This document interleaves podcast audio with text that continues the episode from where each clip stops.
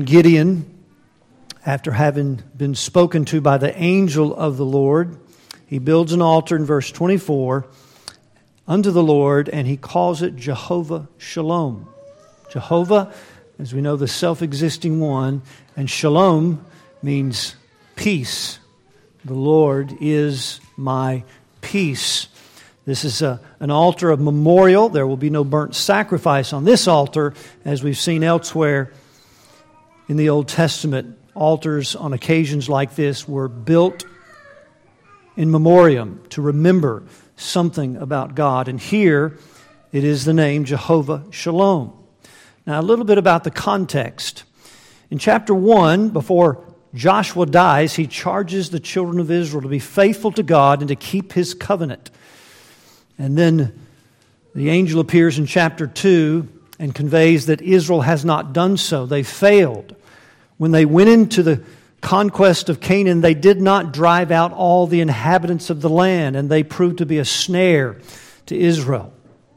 Their gods proved to be a snare, and they were engulfed in idolatry. And you begin to see a pattern emerge in the book of Judges. First, there's sin, and you'll see this pattern in chapter 6. They did evil in the sight of the Lord. Then there's suppression. God delivers them into the hands of an oppressor, like here in chapter 6, the Midianites. Then there's supplication. They were so impoverished they cried unto the Lord. And then there's salvation or deliverance. God raises up a judge. Now, don't think of a judge as a courtroom judge. This judge is like a military leader, a tribal leader that God raises up to do battle against the oppressors and put them down and bring peace and rest once again to Israel. Gideon is the fifth judge we find in the book of Judges, where the judges start off good, but later in the book of Judges they get very bad. And so it starts with Othniel, Ehud, Shamgar, Deborah, and now Gideon. And through Deborah's judging Israel with Barak, there was 40 years of rest in Israel. That speaks of a quietness and a peace from their oppression and oppressors. But then in chapter 6, Israel did evil in the sight of the Lord. And the Midianites now, like grasshoppers and locusts, come in to the land. Every year for seven years, they would come in like an annual vacation or a Christian conference that you planned for. It was on their calendars. They knew when Israel sowed the land, so they moved from the west in the desert lands as they lived on camels to the east, and they brought their tents, their pets, their cattle, and they put them on camels, and they packed the car, and they left, and they camped out just about the time when harvest came and they wiped out the harvest. Midian prevailed. They were stronger than Israel, and they destroyed their crops and everything that they had.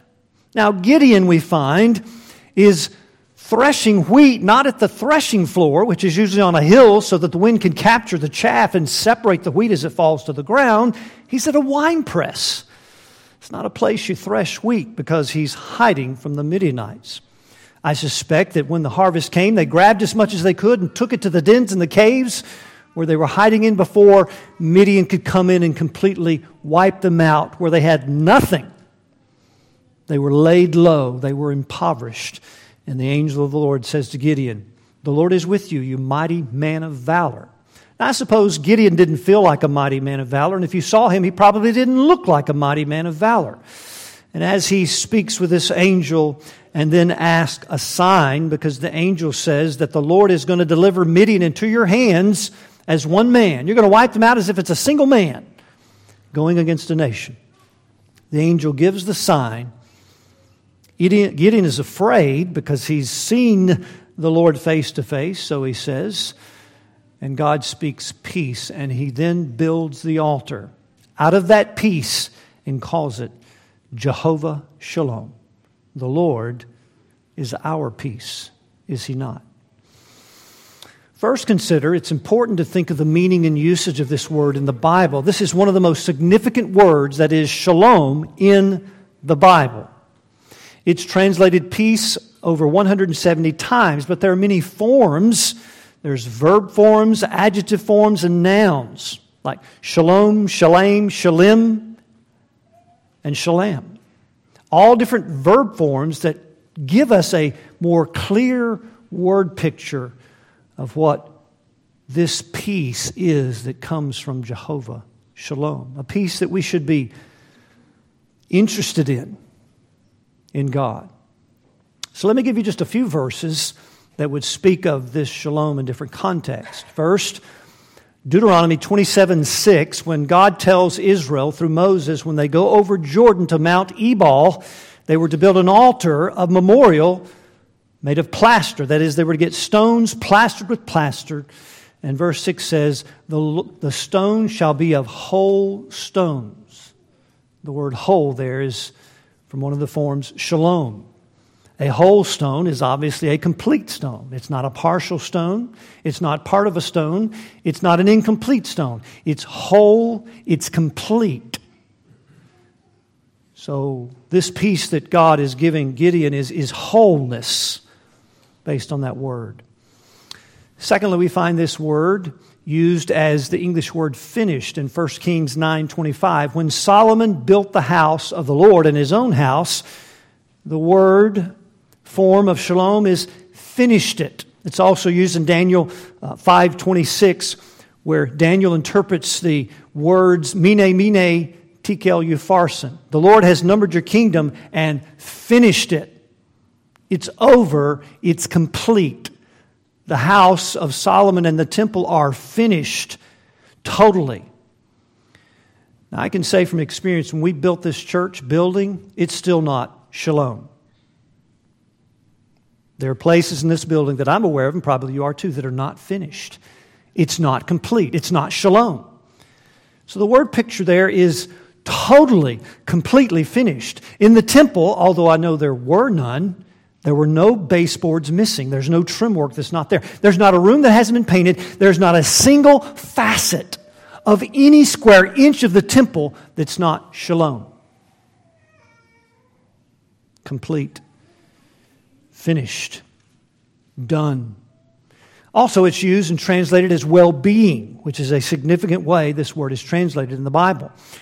In Genesis 43, verse 27, when Joseph, who's the prime minister of Egypt, and his brothers come to him for corn, and they don't know who he is, he sends them back to bring back Benjamin, his brother, and when they come back, he says to them, he inquires of their welfare and says, Is your father well? Is he shalom? Now, what do you think Joseph was asking concerning his father's welfare? Do you think he was just asking about one facet of his life? No, he was asking about his health, his soul, his spirit, his business, his marriage, his family, his relationships. In short, is Father happy? Is he well? Is he shalom? We find it also translated make it good in Exodus 21:34. If a man digs a pit and he does not cover the pit, beware men. At your house, if you go digging a pit and your neighbor's ox falls in the pit and dies, you have to make it good with your money. Make it good is a form of the word shalom. In other words, you have to give him every single cent of the value of the ox. Nothing lacking, nothing missing, not almost making it good, but making it totally and completely good. You have to pay the money back. Now, you get the dead ox, Exodus 21 says, but the owner gets the money in full weight you make it good. And then finally, in 1 Kings 8:61, at the dedication of the temple, when Solomon prays, he says, Let the heart of the people be perfect toward the Lord. Perfect.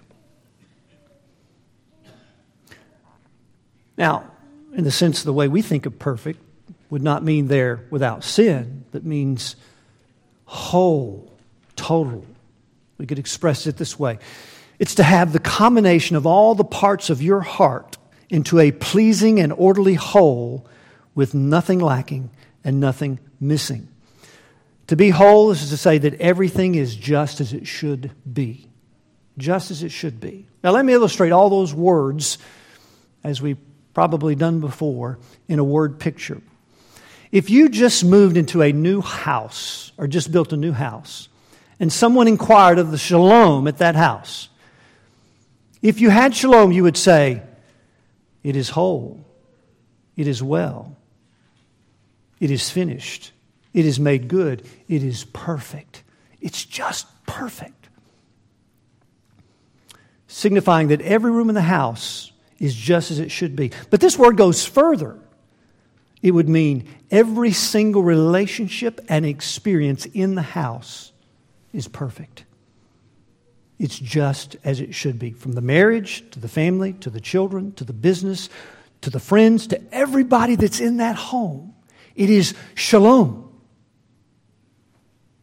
That's the significance of this word in the Old Testament. And that's the word that God speaks to Gideon. Now, here's the question as we move to the next point How is that even possible?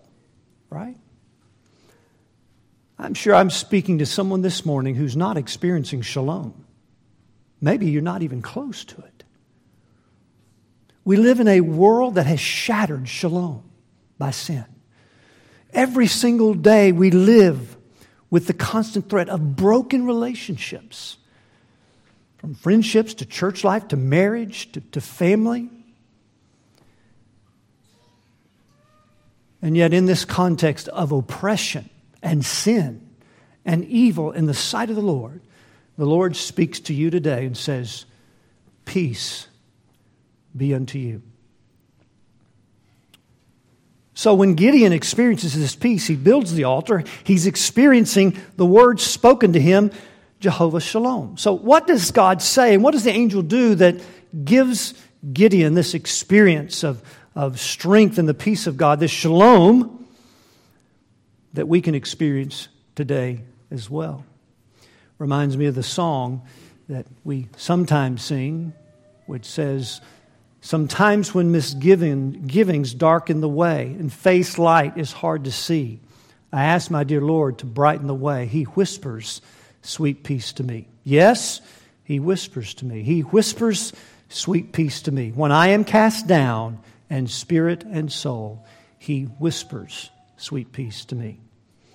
Now, I don't know if God whispered this or He shouted it, but the point is, God is whispering to us in some way even today, sweet peace. Whatever your context is, whatever broken relationship you're dealing with, whatever fear and anxiety has flooded your soul, like Gideon, who's threshing wheat by the winepress, God says, Peace, do not be afraid. You will not die. So let's consider what this angel said beginning in verse 16, when the Lord said unto him, Surely I will be with thee, and thou shalt smite the Midianites as one man. And he said unto the Lord, or the angel, Gideon, If now I have found grace in thy sight, then show me a sign that thou talkest with me. Which, children, doesn't mean he needs a sign that somebody's actually talking to him. He wants a sign that what the angel says is reality and will actually come to pass. And so Gideon says, Depart not hence, I pray thee, until I come unto thee and bring forth my present and set it before thee. And he said, I will tarry until thou come again. Now, the word present is mincha. It's used in Leviticus 2 as a meat or grain offering. So Gideon is drawing language from Leviticus concerning the grain offerings and so perhaps he's thinking, knowing that this person is something unique is he a prophet? Is he a false prophet? Is he an angel? Just what is he? If I bring this offering and he eats it, well, that may signal that this man is not of the Lord. But if he does something else, something miraculous, then Gideon has the assurance when he brings this mincha, this offering. So he brings unleavened cakes and he brings a kid, which is also part of the burnt sacrifice offerings of Leviticus 1. You could bring a goat. So he does so. He brings it, he presents it to the angel of the Lord. The angel tells him, Put them upon this rock, and pour the broth over it. And then fire raises out of the rock and consumes the sacrifice. And he departs from the presence of Gideon. The fire of the sacrifice represents three things that speaks to us this morning of God's peace to us. Three things that this fire represents. First of all, when God Himself brings fire upon a sacrifice, it is first a witness of His acceptance, not of just the sacrifice, but of the person giving the sacrifice. Leviticus 9:24 when God consumed the sacrifice with fire, it was his acceptance of the sacrifice and his approval of the priest and the people offering the sacrifice. We see that with Elijah Mount Carmel, David at the threshing floor of Ornan, and Solomon at the dedication. God's fire comes down. This is the very sign that Gideon is after. If I have found favor and grace in your sight, What's the answer? The fire consumes the sacrifice. Gideon has found, in fact, favor. He's found grace in the sight of the Lord, not because of who Gideon is. He's afraid, he's, he's hiding, but because of who God is. God speaks peace to Gideon because of the fire that comes down. We find this also the, almost a parallel event in Judges chapter 13 when Manoah's wife who would be the mother of Samson, one of the next judges who didn't do so well. The angel of the Lord appeared to her and told her she would have a son. She had been barren, and how she was to abstain from wine and strong drink, and that this son would have the vow of a Nazarite upon him. She goes back to her husband and tells him he wasn't there. Manoah prays to God and said, Please send the angel of the Lord again so that we may hear from the angel. How are we to deal with this child? How are we to raise this child? God sends the angel, he repeats the words, and then Manoah brings a sacrifice, a present, just like Gideon. It's a kid and unleavened cakes, and the angel of the Lord does wondrously. Fire comes and consumes the sacrifice, but then the angel disappears into the fire and is gone. Now, Manoah, like Gideon, is concerned and said, We've seen the face of the Lord, we shall die. And Manoah's wife said these words If the Lord were pleased to kill us, then he would not have received the sacrifice at our hands, and he would not have told us these things. What did the fire witness?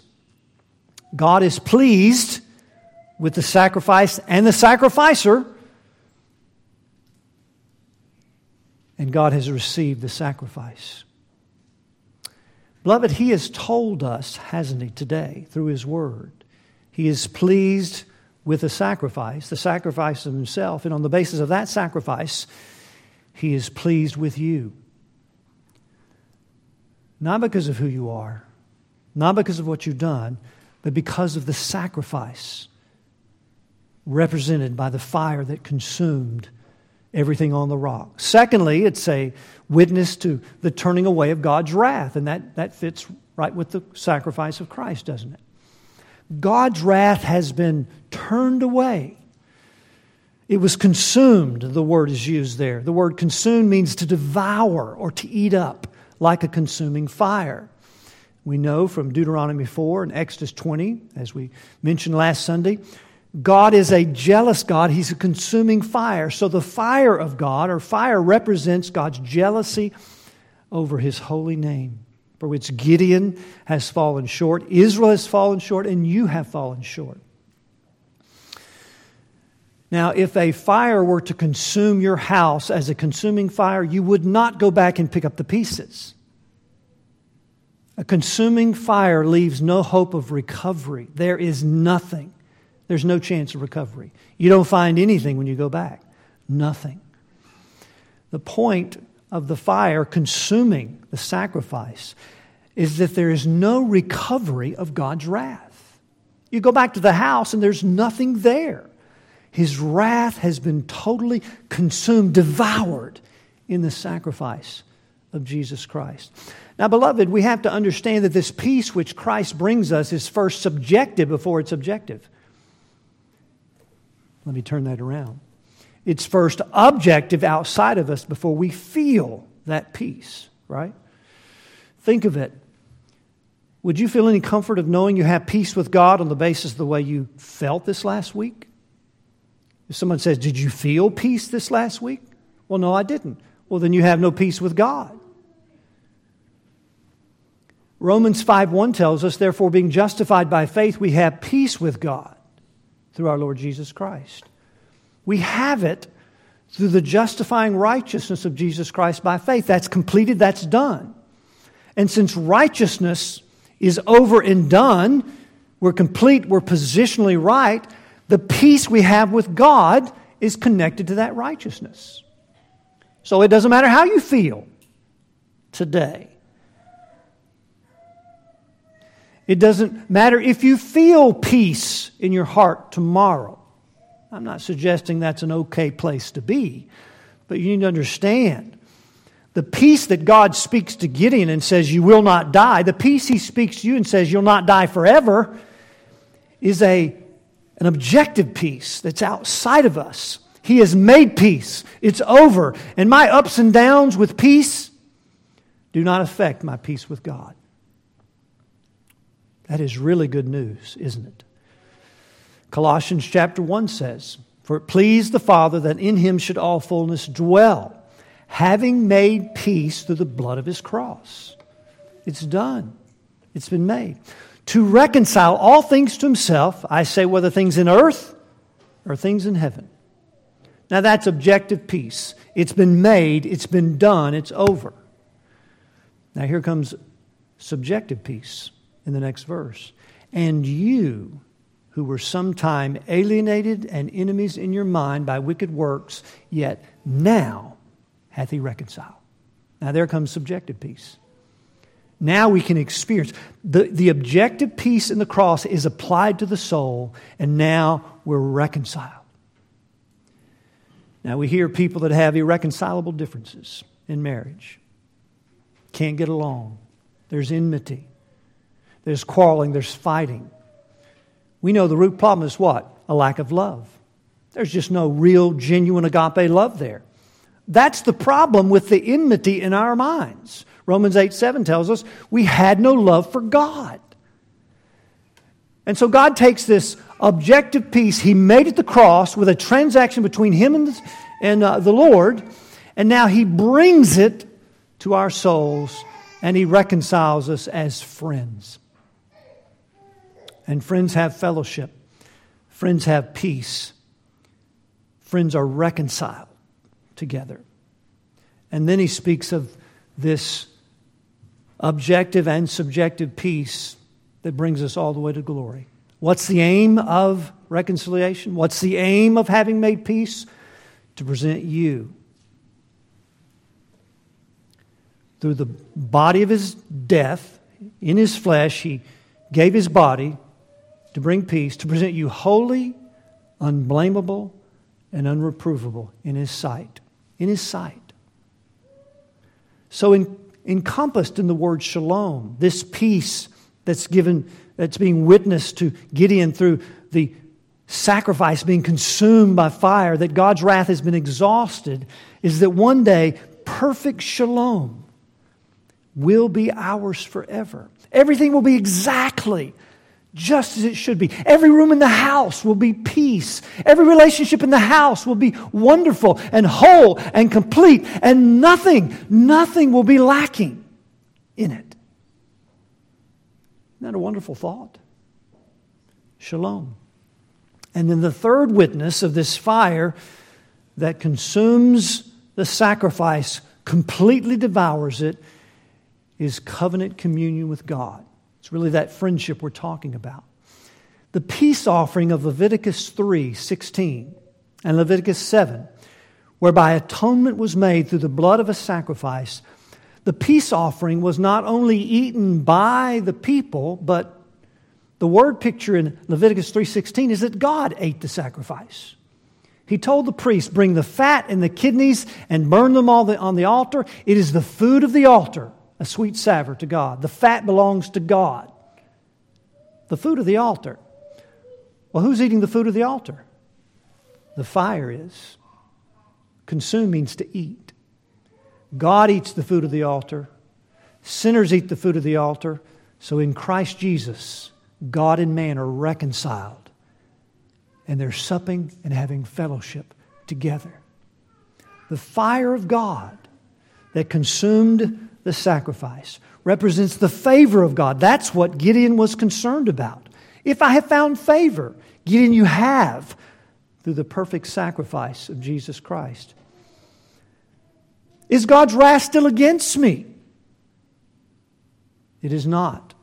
The fire has consumed the sacrifice. There's no recovery of his wrath. You'll not find it on behalf of those who put their faith in Jesus Christ. And then communion. Just like we find in John after Jesus raises Lazarus from the dead, in the next chapter, he is sitting at the table with Lazarus and they're eating together. Eating together. Communion with God. So this speaks not only of the meaning of shalom, but the source of shalom, right? What was the source of peace for Gideon? God spoke that peace to him. And God speaks peace to us today, for Jesus is our peace. Ephesians chapter 2. And the sacrifice gave witness to Gideon of peace. And what does he do? He builds an altar out of that peace, and he calls it Jehovah Shalom. Do you have that peace today? You may say, well, sometimes I don't experience it subjectively. I don't always feel it, but do you trust in the God of peace? Have you trusted in Jesus Christ as both Lord of your life? You submit to Him, and Savior. He's redeemed you and given you full pardon. Then, on days when you don't feel the subjective peace, you can go to His Word, and God is still speaking peace to you because we trust in what He says. And what does He say? Peace to you, Gideon. Do not be afraid, you will not die. And we will not die forever, will we? But we'll live with God forever and ever. So there's the meaning of shalom, there's the source. God spoke this peace, but now there's the presence of shalom. Now we talk about the subjective experience. Why is it so elusive? Why is peace so often not my experience? And so God would have us to connect our subjective peace with what is objective so that when they unite, we experience more of what we just sang in the song. Not a worry, not a care of trouble. And of course, we don't think the songwriter is so naive to think that he had no external trouble or no distresses or nothing that could cause him worry. But what was he speaking about? Shalom peace, perfect peace like a river flowing. How can we experience more of that? Well, the angel says it's the presence of the Lord. Look now at verse 12 of chapter 6. The angel of the Lord appeared unto him and said unto him, The Lord is with you, thou mighty man of valor. And Gideon said unto him, O my Lord, if the Lord be with us, why then is all this befallen us? And where be all his miracles which our fathers told us of, saying, Did not the Lord bring us up from Egypt? But now the Lord hath forsaken us and delivered us into the hands of the Midianites delivered us into his hands. The Lord's with you. Peace unto you, Gideon. Why? The Lord is with you. If we can experience in some way more of the presence of God, then our fears, like Gideon's, and our anxieties will be driven out again and again. That's not a one time experience, is it? we are confronted with fears, anxieties, and oppression of every kind daily. And so the Lord speaks to you, and He speaks peace through His word and says, I am with you. Now, here's our problem like Gideon. If that's true, Lord, why has this befallen us? Do you ever say that with Gideon?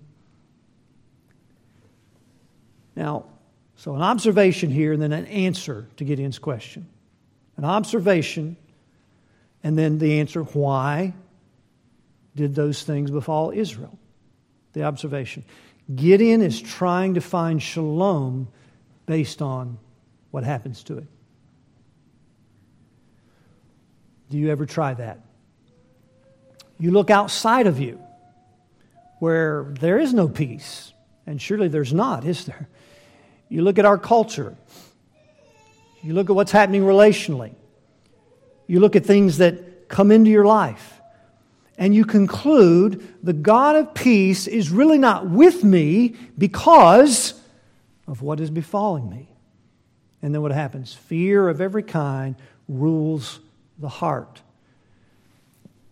Because we don't understand something about the presence of God. Now, to be sure, God was not present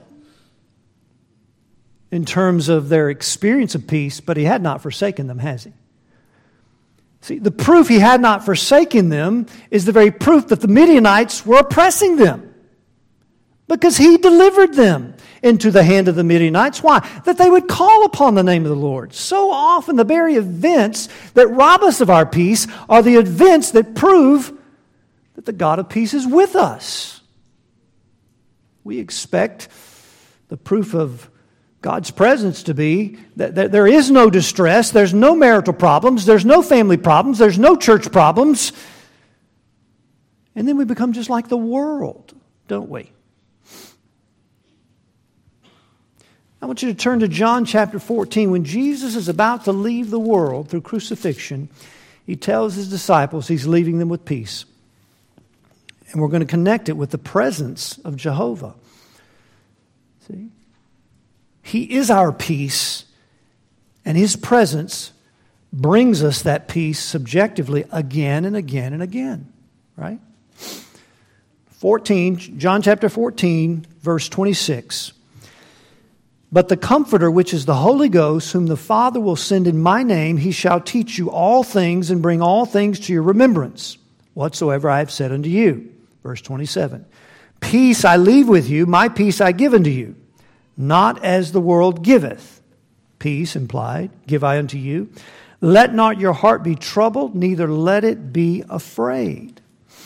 So, Jesus could be talking about that peace by and by, shalom in the future, but I don't think he is because he says, right now, let this drive out your fear and drive out your anxieties, right? Don't let your heart be troubled neither let it be afraid. Now, the first question is how does the world give peace? It's the only way they can give it, it's the only way they can offer peace to you by escape. You have to escape the circumstances which are robbing you of peace, or by avoidance. You've got to stay away from those things, or by busyness activity. If I can just engage myself in all kinds of activities, I can forget the circumstances and the lack of peace that I have. Or finally, the world gives peace through good circumstances. That's the only way they can offer you peace, right? If we could just secure the borders, if we could get rid of the COVID restrictions, if inflation would be brought low, if I had good health insurance, and if they will just preserve the Social Security system my retirement, I could have a little peace. What's the problem there? That's the world speaking peace to you. It's just based on what's happened to you outside of yourself. If I can just have good circumstances, I could be at peace. No, you won't. Shalom doesn't come that way. It's found in who God is and the presence of God. Now, where is Jesus going when he says, My peace I live with, leave with you? He's going to the crucifixion. That's no peace. That's distress. That can be a cause of great fear. But he says, My peace I leave with you. So Jesus has peace, although he's not living in a, a, an unreal world. He's experiencing the weight of what's about to happen. He's not uh, uh, being dreamy about as if nothing's about to happen. He faces what's happening. He's not avoiding what's happening. He's not escaping his circumstances. He walks right into them with peace. He walks right into bad, evil, terrible circumstances with peace. Because he's going to walk in them with the presence of his Father. You see this two places. Well, first, the verse that follows. Ye have heard how I said unto you, I go away and come again unto you. If you loved me, you would rejoice, because I said, I go to my Father. Where is the peace of Jesus that he says it's mine, personal pronoun, like he says, it's my joy I give to you, my peace I give to you? It's in the presence of the Father. It's not in what's about to happen to me. It's not in the fact that they're going to rip open my back. It's not in the fact that they're going to drive nails in my hands. Those are bad circumstances. It's in Jehovah Shalom. So I think the peace of Jesus was subjective at that moment. He felt it. And so he calmly holds out his hands to his crucifiers as they chain him, and he goes right with them all the way to crucifixion. The peace the world gives us and offers us is the peace of good circumstances. It's temporal, it never lasts. The peace of Christ is eternal, and it's in bad circumstances and broken relationships because it's in the presence of the Father. Now, look what he says when he leaves them, what he sends, or what the Father will send. Again, in verse 26. But the Comforter, which is the Holy Ghost, whom the Father will send in my name, he shall teach you all things and bring all things to your remembrance, whatsoever I have said unto you. I will not leave you as orphans. I will come to you. I will send you another Comforter. Now, another, the Greek word heteros, is another of a completely different kind. But Jesus uses allos, another of the same exact kind. Because Jesus is God and the Holy Spirit is God. I'm going to send God to you. And He's going to be what? Present with you. My peace I leave for you. The presence of God. How will this presence manifest itself? What was the Holy Spirit going to do for the apostles? He's going to bring to remembrance every single thing I said to you, and you're going to write it down in a book called the New Testament. How did they remember that? I can't even remember everything I said last week. Can you? No. We've got tapes, we've got online, we've got computers. They don't even have a tape recorder. The Holy Spirit is going to come to you with my peace, and He's going to write in a book the shalom that I'm leaving. How do you experience the presence of Jehovah Shalom? Through a book where He has spoken peace to you. Over and over again, He whispers sweet peace. And sometimes He yells sweet peace to you. And the aim is what? So that anxiety and fear that rob us of our peace are driven out again and again and again. As sinners, we can't just say we'll have no fear and we'll have no anxiety and worry will never touch me. We can say through the Word of God and through the presence of the Holy Spirit, we can have more subjective peace. Because it's not based on that person or that experience or that good circumstance. It's based on the Father's presence, the Son's presence through the Holy Ghost. It's going to bring, bring peace through the Word. And then notice, it's not just a peace from the Word, it's a peace that happens by knowing the rule of God over the bad circumstances. So, what does Jesus say in verse 29? And now I have told you before it come to pass that when it come to pass you might believe. Hereafter I talk not much with you, for the prince of this world cometh, he hath nothing in me. All right, the prince of world is coming to Jesus. How is he coming? In the person of Judas Iscariot. Jesus knows this. In fact, he's already predicted his crucifixion in the Gospels. He told them he's going to be beaten, they will spit on him, they will scourge him, he will die, he'll raise the third day. How did he predict that? Because he ordained it. I've told you before it come to pass, so that when it come to pass, you might believe. Jesus Christ ordained the horrible, difficult, bad circumstances of his own life. But yet he says, What? I'm at peace. What is he saying to you? My peace I give unto you because I've predetermined every single circumstance you will ever experience. And when you live in that reality, it doesn't mean all pain goes away and all tears stop forever. What it does mean, you can have a deep seated shalom in your heart that we fight to have again and again and again because Jesus knows. He ordained it. He said in John 10, Nobody takes my life from me. I lay it down, that I may take it again. Friends, if you ever meet somebody on the sidewalk in Huntsville that says that to you, run from them fast. They're sick, they're demented, they're mentally deranged, or they're God. And in this case, he's God. Because that's exactly what happened. The devil, Judas, no one took it from him. And no one will give you a single bad circumstance in your life. No one but what the Son of God ordained it for your good. Why are the Midianites there?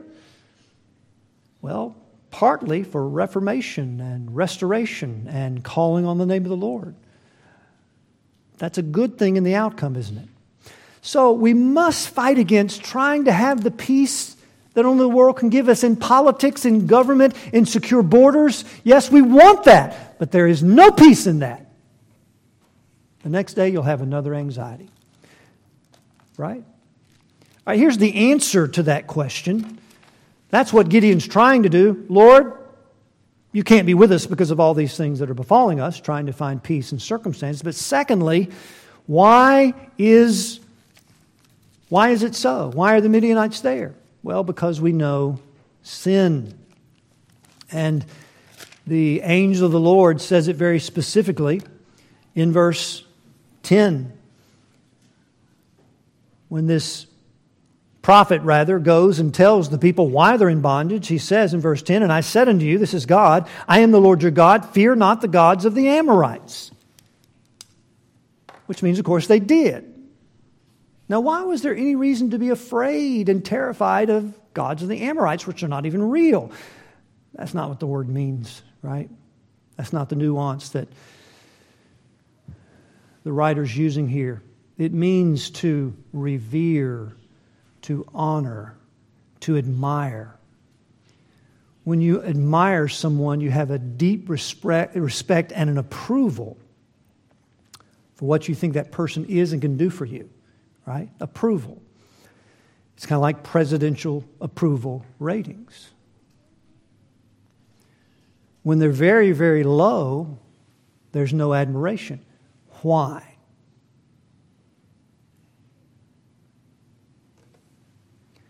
because the president's not giving me any shalom. High inflation, people coming over the borders, mandating all these restrictions, oppression. Now, when the approval ratings of a president are admired or feared, what's happening? Inflation's down, borders are secure, Wages are up. Retirement system is good. Do you see the word picture of shalom? Israel was attaching themselves to false gods because they think they could bring them shalom. Prosperity. That's really the catch all word for shalom. It's, it's a kind of whole prosperity of the whole person. Now, where do we find this prosperity? In the presence of the Lord, not our circumstances. Whether we're prospering or we're not, He is the source of our shalom. Every man did what was evil or right in his own eyes. This is the evil of the book of Judges. What does that mean? Every man determined for themselves what would be right, what would be wrong, what would be good, what would be evil, what would give me pleasure, and what would not give me pleasure, thereby self deification. Every man thought he was God. That's evil in the sight of the Lord. Now, you say, well, come on, preacher, you, you, we're not like that. Only in the sense we're not serving Baal and Ashtaroth and Molech. But anytime we try to attach our shalom, our peace, to something created, and we expect that created item to bring us shalom, we are idolaters. We are fearing the gods of the land, the God of money, the God of entertainment, the God of prosperity, the God of sports, the God of retirement, the God of, I mean, they just go on and on and on. Now, here's the irony. As soon as we attach our peace to a, something horizontal, it then robs us of peace. Why is that? Because to get peace horizontally, you've got to control the idol that's bringing you peace. You've got to tell everybody, don't touch it. You've got to secure it. And now what happens? You're full of anxiety and fear, and there's no peace because no one will leave your shalom alone. Like marriage, right? If that's your shalom, if your spouse brings you shalom, you've got to keep that woman in, in place. You've got to keep that man under the grip. He, he's ruining everything for peace. I thought we had every room okay in the house, but the marriage is now destroying the shalom that I want, or the children, or the family, or the church, or the job. It goes on and on. See, our peace is so often disturbed and agitated because, like Israel, we have turned to other gods to bring us what they cannot bring. And the upshot is, I don't have any peace right? I think this is really what James is talking about when he says, The fruit of righteousness is sown in peace of them that make peace. The righteousness of right living is, is planted in peace in the heart. And then he, he tells us about that peace. He says it's the wisdom from above. It's first pure, then peaceable. It's pure because it sees and is in the presence of God, Jehovah Shalom. There's fellowship with God. That's what purity's for, that we may see God and know God. And then it produces peace. And then it makes us gentle. And we're so easy to be entreated. I added the word so, but I'm embellishing a little. You can talk to me. You can, you can tell me things.